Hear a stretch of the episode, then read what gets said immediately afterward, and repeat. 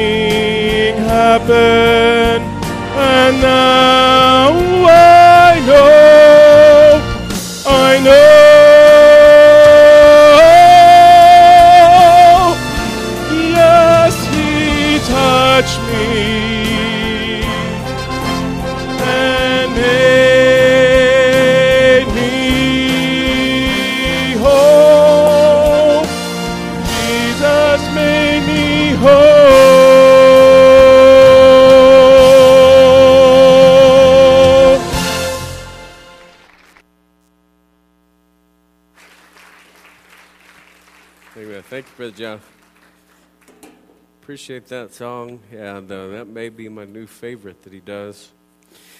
But we're still going to have him sing "Oh Holy Night," so um, I like them both. Okay, well, turn your Bibles with me to Proverbs chapter four tonight, and uh, I'm sure that everybody out there got notes. Anybody miss getting notes tonight? Okay, we still have some notes. We'll get them for these young people up here. Proverbs chapter 4. And we have uh, seen this verse in another one of the sermons in the series, but we're going to go back to it tonight. Proverbs chapter 4. And I wish I could tell you that here in this last sermon of the series that we were going to deal with a light and fluffy and fun topic, but we're not. We're dealing with the most dangerous topic that we've dealt with so far. And I believe that Satan is intensely opposed to us even talking about this topic tonight. Uh, the sign is, is the attendance. Uh, that, that Satan would not want 40 to 50 people who normally come on Sunday nights to even hear this message. Because there is a huge epidemic, not in America, in Christianity with pornography. And uh, tonight we're going to cover the topic. I know that some of you have small children, um, and we're going to say some things that they may ask questions about later. And, and I want you to know that that's good. It's good that they would ask questions, and it's good that you would talk with them about it. And it's good that you would talk with your teens about this topic. Um, a lot of parents like to sweep it under the rug and act like it doesn't exist, but it most certainly exists. And uh, so we're going to talk about it tonight. And uh, let's just all, you know, be focused on what God would have for us and uh, try to get what God wants for us out of the message. Proverbs chapter 4, verse number 23. Keep thy heart with all diligence, for out of it are the issues of life. We've talked about some of the, the big traps that teens face in the year 2012. And I don't know that there's any trap that attaches to the heart and to the addictive side of human beings more quickly than pornography. Um, it is a drug that is more potent than crack cocaine to the brain. And we're going to talk about, you know, some of the chemicals involved in that just a minute. But it really is an epidemic, and it, it may be the most alluring trap of all for teens. We are all sinners. Sin is the epidemic. But in our hearts, we have sins that attach themselves to these traps. And it can be one of the most destructive things that, that you could face. And uh, I, I, can tell you uh, from being in ministry for, uh, I don't even remember how many years now, 18 years, that it is one of the traps that I've seen destroy and tear people's souls apart and tear families apart. And so it truly is an epidemic. Let me give you some numbers to start off with. These are just mind, mind numbing. Uh, 12% of all the websites in the world contain pornography. 25% of all search engine requests are related to pornography.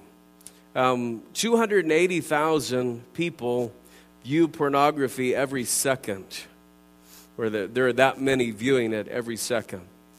75 million uh, visitors to adult websites between 2005 and 2008. 43% of all internet users view porno- pornographic material. 75% of people have accidentally viewed a pornographic site. 81% of Americans uh, believe federal laws against internet obscenity should be vigorously enforced. By the way, um, pornography is legalized internet prostitution. That's all that it is. It is legalized debauchery. Now, all across the United States, in just about every state and county except for some in, in uh, Nevada down below us, uh, prostitution is against the law. But pornography is legal. And it is a huge epidemic across our nation. 266 new pornographic websites pop up every day online. 3,000 English language websites distribute child pornography. One in seven is the number of youths who report being solicited for online sex. 11 is the age at which the average child is first exposed to adult material. 7 in 10, that's the number of children who've inadvertently viewed online pornography while doing their homework. Um, 1,536 is the number of sites featuring child pornography in 2008. So this study is even a few years old. 58% of those sites are housed in the United States and we wonder why we have trouble. Uh, we worry more about oil spills than we do about debauchery spills in our nation. 48% of kindergarten and first grade students have reported seeing online content that made them feel uncomfortable. 34% of teenage girls have shared photos or physical descriptions of themselves online, compared to 15% of teenage boys. $3,075 is the amount of money spent on internet pornography every second. $13 billion is the estimated revenue generated by pornography in the U.S. just for the year 2006. And it, across the world, it is a $97 billion annual industry. Um, a couple other numbers for you to note 40 million U.S. adults regularly view pornography.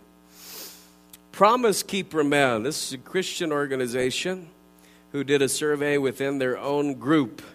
And they said that out of Promise Keeper men, that 53% of the men in the survey said that they had seen pornography in the last week. 53%.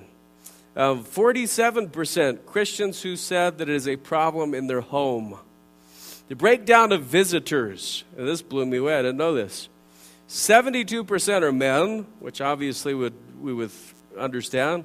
28% of visitors to pornographic sites are women. Um, 60% of the money spent by those in pornography industry are people with incomes over $50,000 a year. So this is not a sin of the poor. This is a sin of everyone. Uh, this is not a selective type sin. In fact, you know, we're talking to young people tonight because it's such a huge trap for them. Because once it gets into their brain, it addicts them for life. Yeah, there, there's a huge danger of that.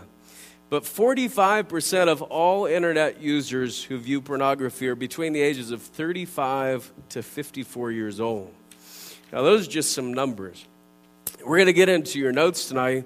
And uh, here's what I want you to understand. A lot of people, are, when I say the word pornography, you're thinking, oh, well, Pastor, that's just the, the really bad stuff.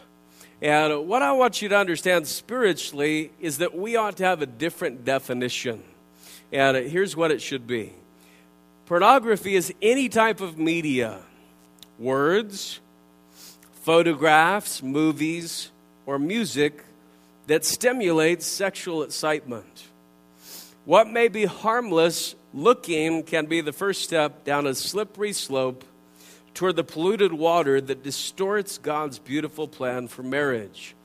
And, and so there are many venues in media that promote this type of mentality.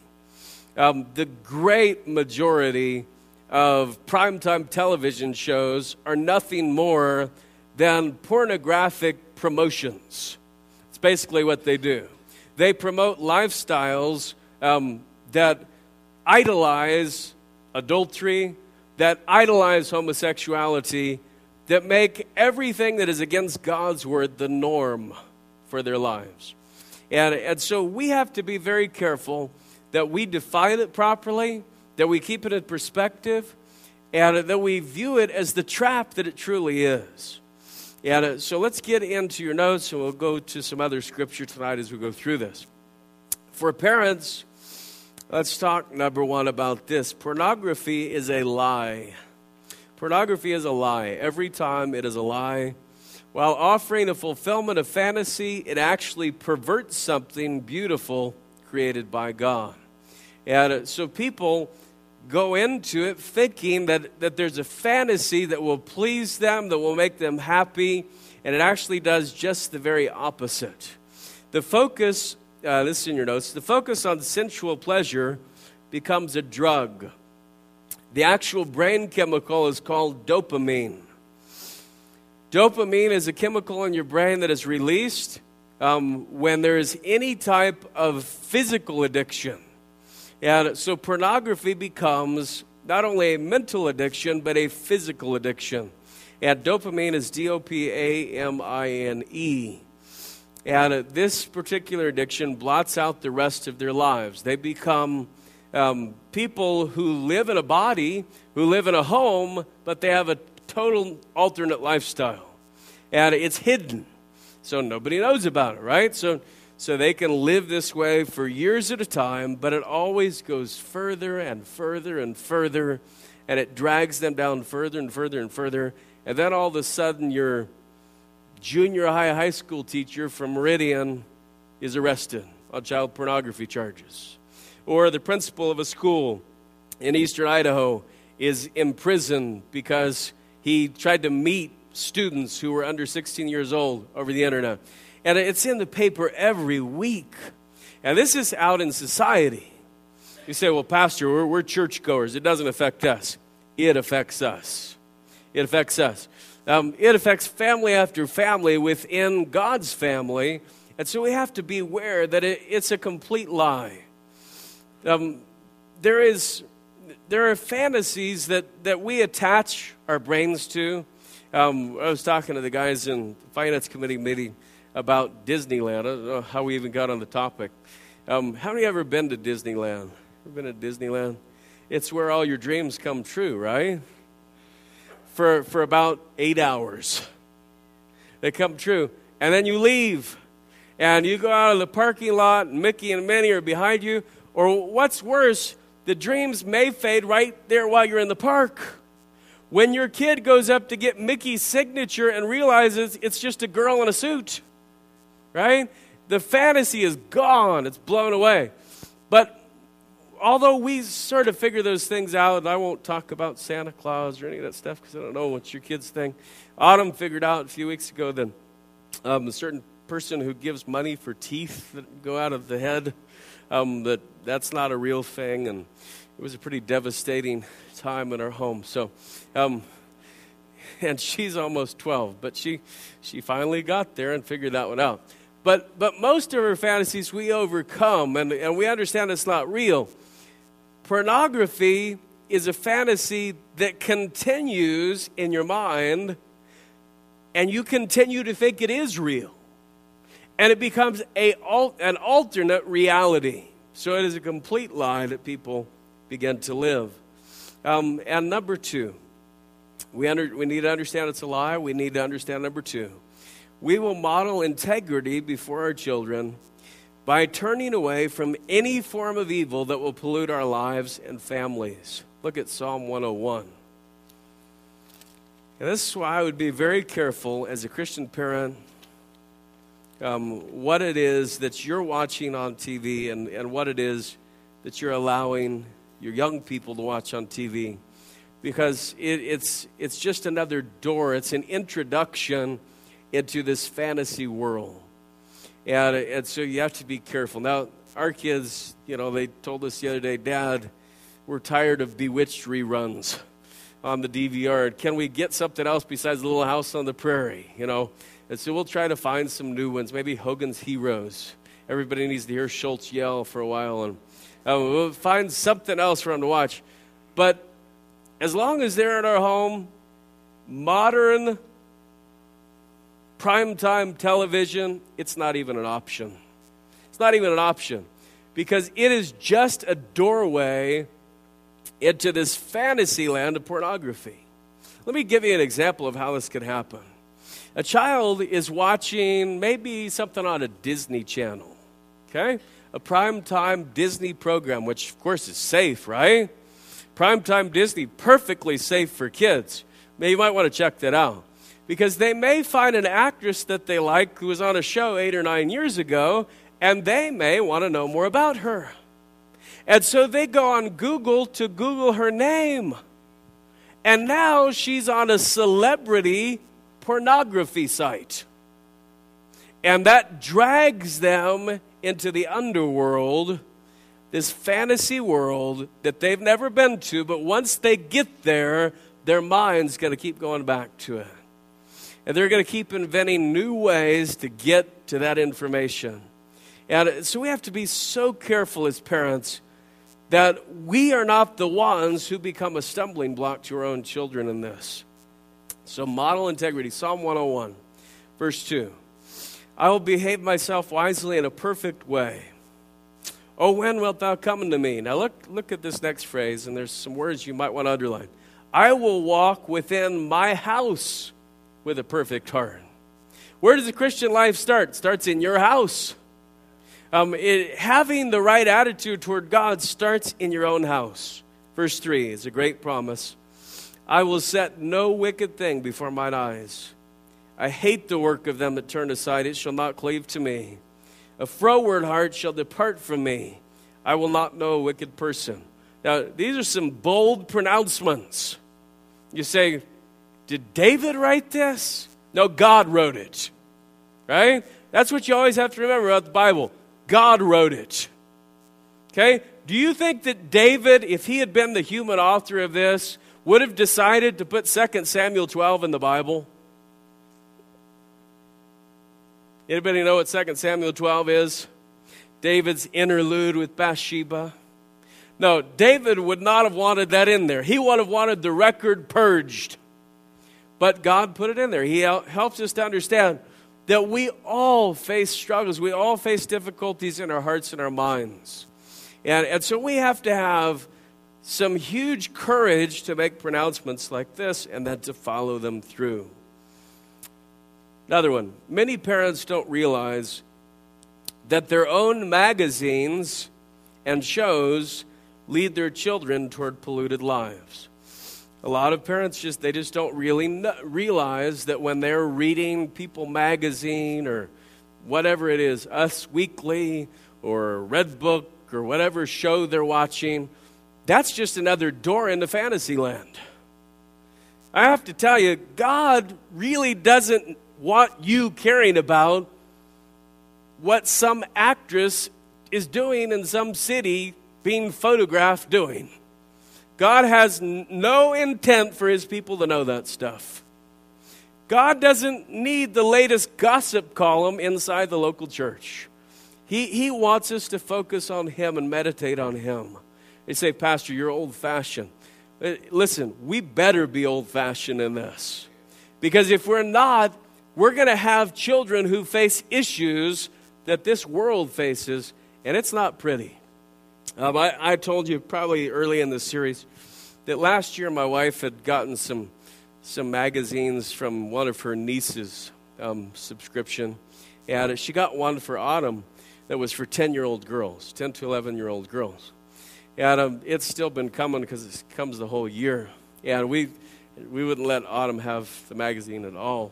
Um, and then Amy started tearing pages out and would give her the rest of the magazine to let her read about, you know, hair bows or whatever it was. Um, but in the magazine, she just tore a bunch of pages out and threw them in the fire the other night. I saw her. She told me, listen, here's what it said. There was a write in column by a 13 year old girl asking the question about she's already had an abortion and she wants to know how far she should go with her new boyfriend. Now, this is a magazine in our culture for 11 year old girls. And she told me some of the other ones that were just as, as bad. And some of the issues that parents were facing. read the worldly columns, what parents are facing. My 15 year old is sneaking out and drinking, and he's addicted to sex already, and I don't know what to do. I don't know what to do. Now, now thank God that there are parents who still are parents. You don't have to hand the reins over to the devil for your kids. You can actually be the mom and dad God wants you to be, but it's going to take some courage. You cannot let your little kid run you over now because when they become 14 or 15, and all of a sudden this debauchery enters their life, if they've run you over for all these years, now they're going to run you over again. And you're going to put your head in the sand like an ostrich and say, I don't see anything, I don't hear anything, so it's not happening. It is happening. And a lot of times you know it's happening on their phone, on their game thing that has Wi Fi, on whatever it is in your house that can access the internet. You have to have some courage to check these things out. So, parents, it's your job. Number three, we will be prayerfully alert in how this issue may affect our child. It really, we all have to pray every time. And here's one of the prayers that we often pray for our kids. We say, God, would you help us to see things before they happen? See things that are on the way, and, uh, and then have the wisdom to know what to do about it and the courage to actually do it. Have the wisdom to know what to do about it and the courage to actually do it. It's not easy to sit down and talk to your kids about this stuff. Not easy. It takes courage.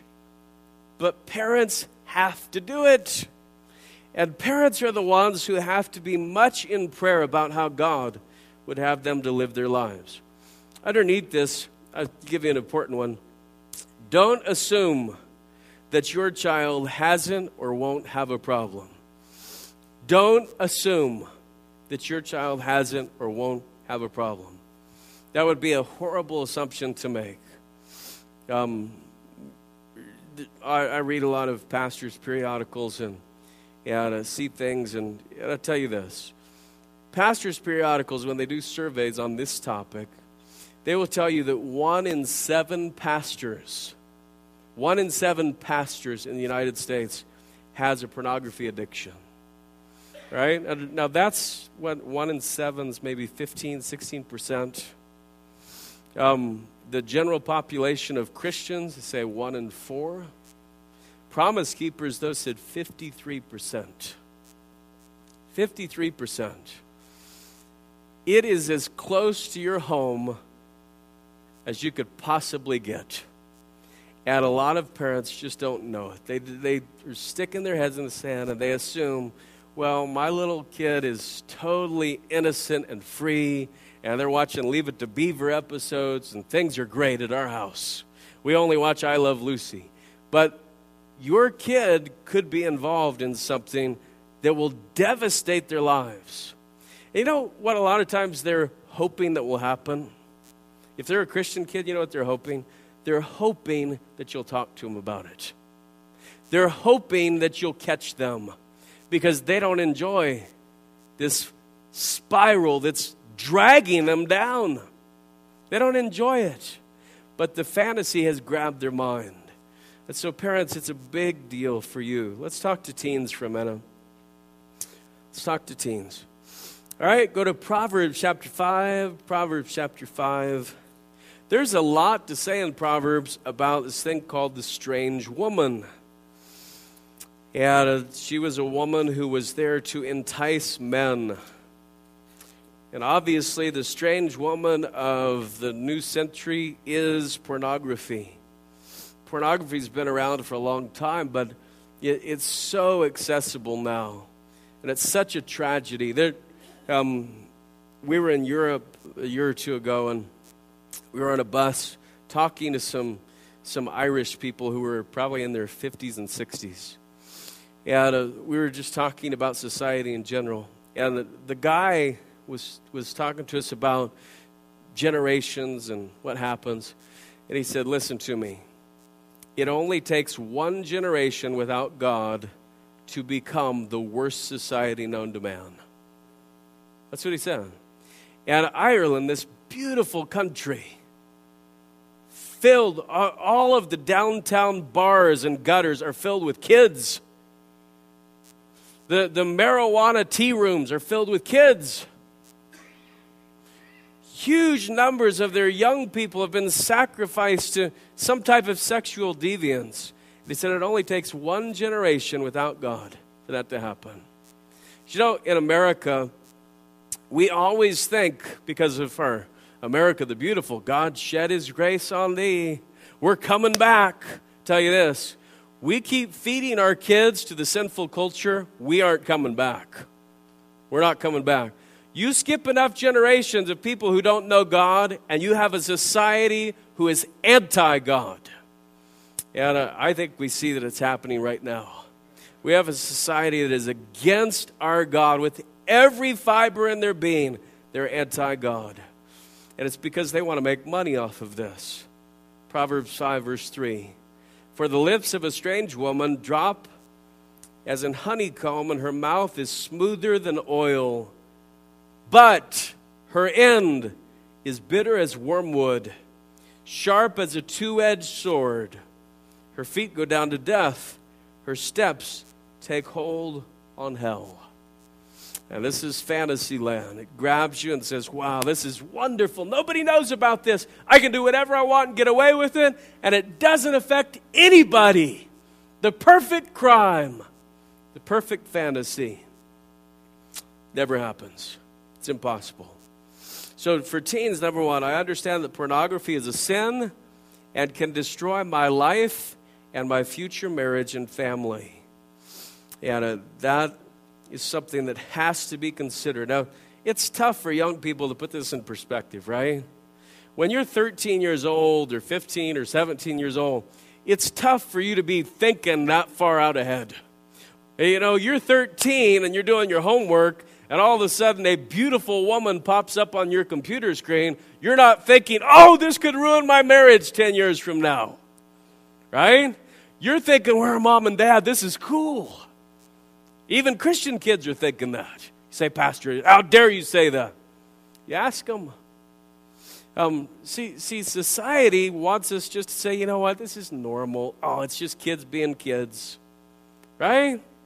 Um, you're 14 year old. It's okay. They're, how are you going to stop them from doing the wrong thing with the opposite sex?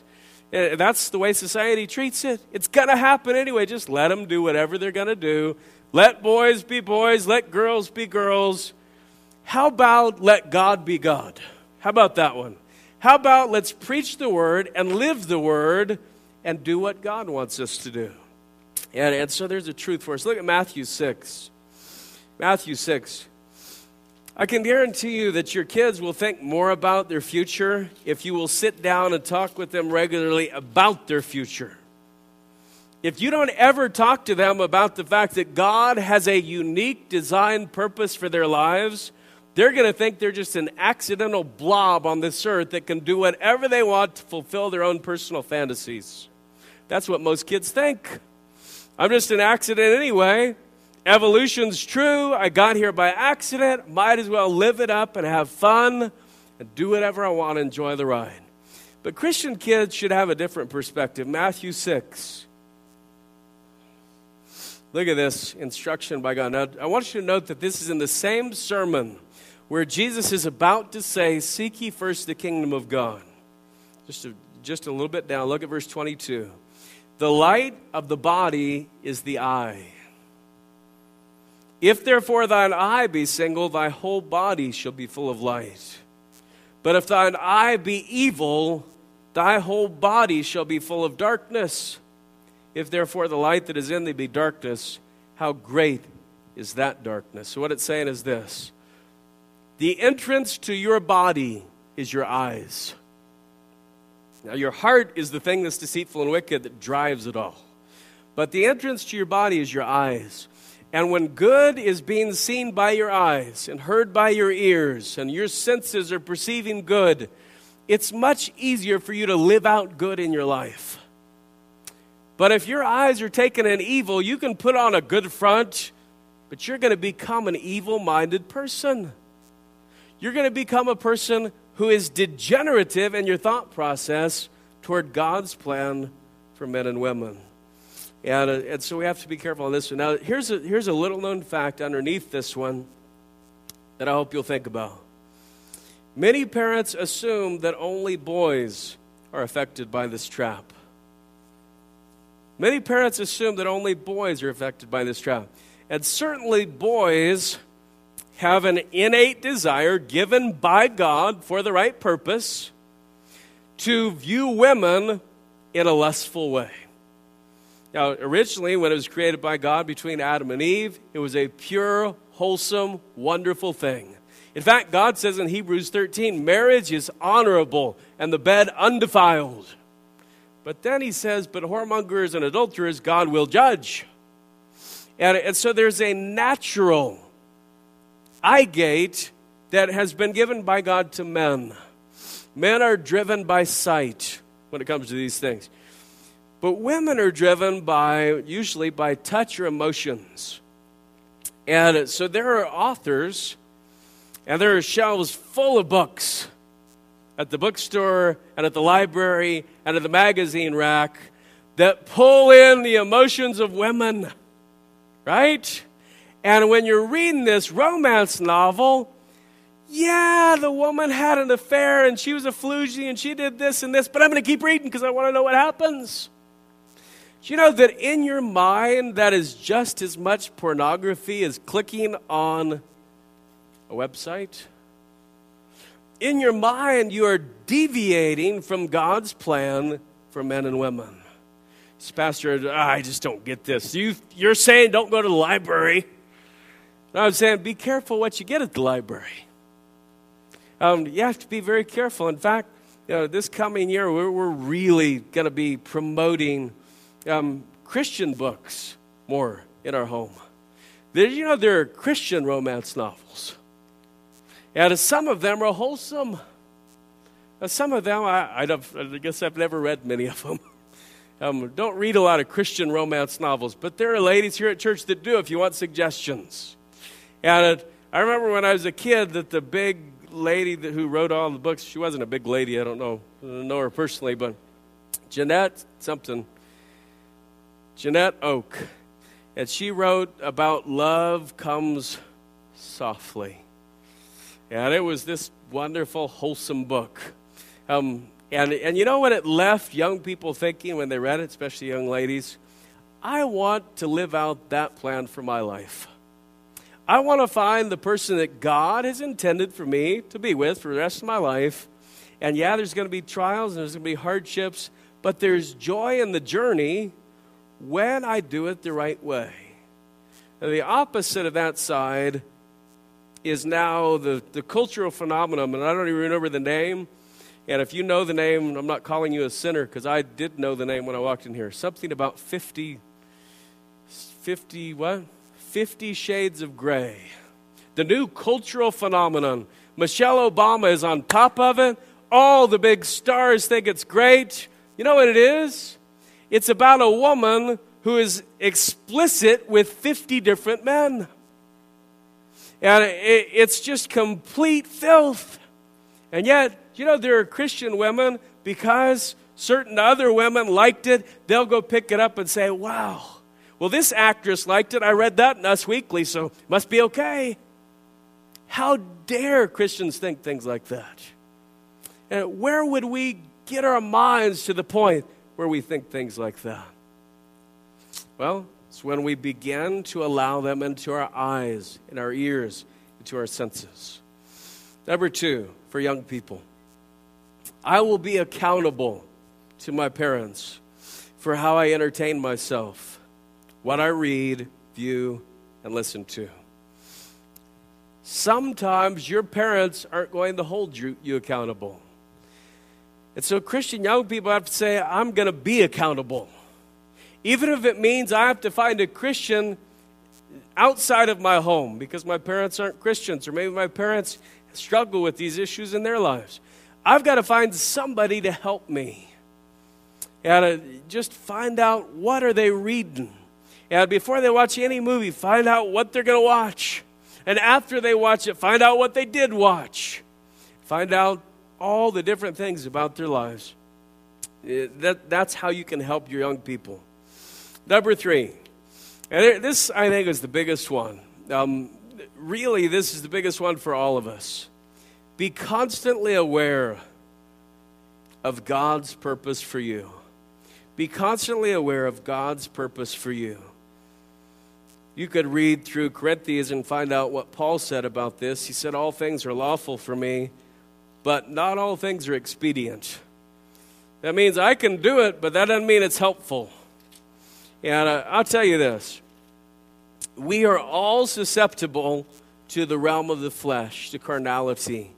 And we have to live out our Christian liberty to say, you know what? I please God because I want to. I please God because I love to. I enjoy making that decision because God's the only one who has a purpose for you. Um, my wife's nail guy is some Cambodian or um, what are most nail people? Thai? Yeah, that's what he is. He's Vietnamese and she's been going to Walmart over there for, for not this one, but the other one, um, for years and getting her nails done by this family. So, um, but she told me that he always talks to her about Buddhism. And uh, he doesn't believe in it anymore, but he always talks to her about what they believe. And how that a lot of people just decide life's not good and I don't like it anymore, so I'm going to kill myself because then I'll come back as something better. And uh, really, that's the whole goal is nirvana to annihilate yourself, to not have to come back again. And, and so she asked him one day, She said, Well, who decides what you're going to come back as? He said, I don't know. She said, Well, if Buddha's dead, who decides? And he said, I'm not sure. And you know, there are billions of people who are Buddhists who cannot answer that question in their mind, and yet they continue to be Buddhists, even though they don't know the answer to the question. There are billions of people who are Hindu who have no true purpose in life, but they will walk down to that Hindu temple every day.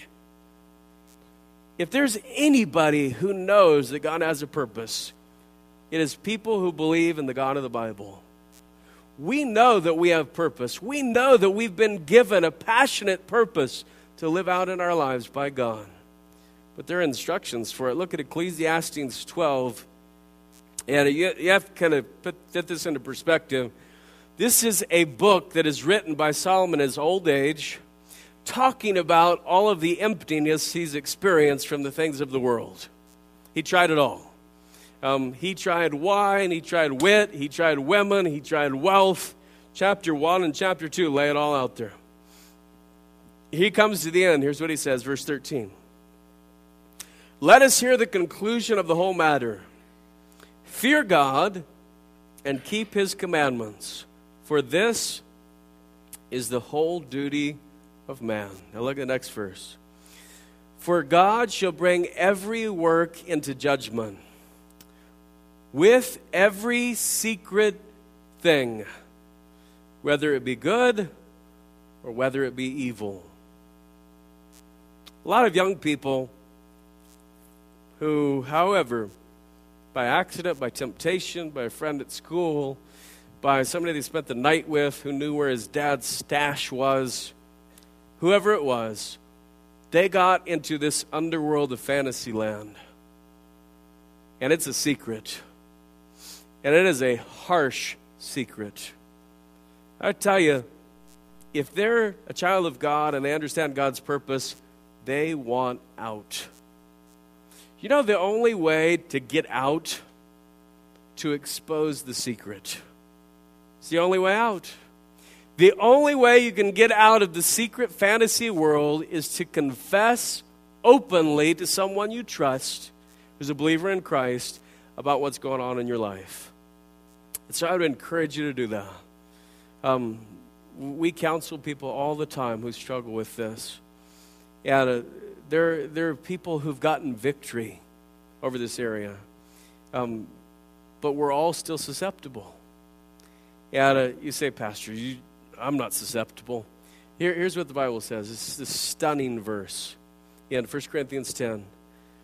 It says, Let him that thinketh he standeth take heed lest he fall. Lest he fall. Out of the numbers that I read you, of the people who are in their 30s, 40s, and 50s who have this addiction, if you go back and you trace it and you find out, well, where'd this come from? I mean, when you were 40 years old, were you reading the Wall Street Journal online and something popped up? What happened?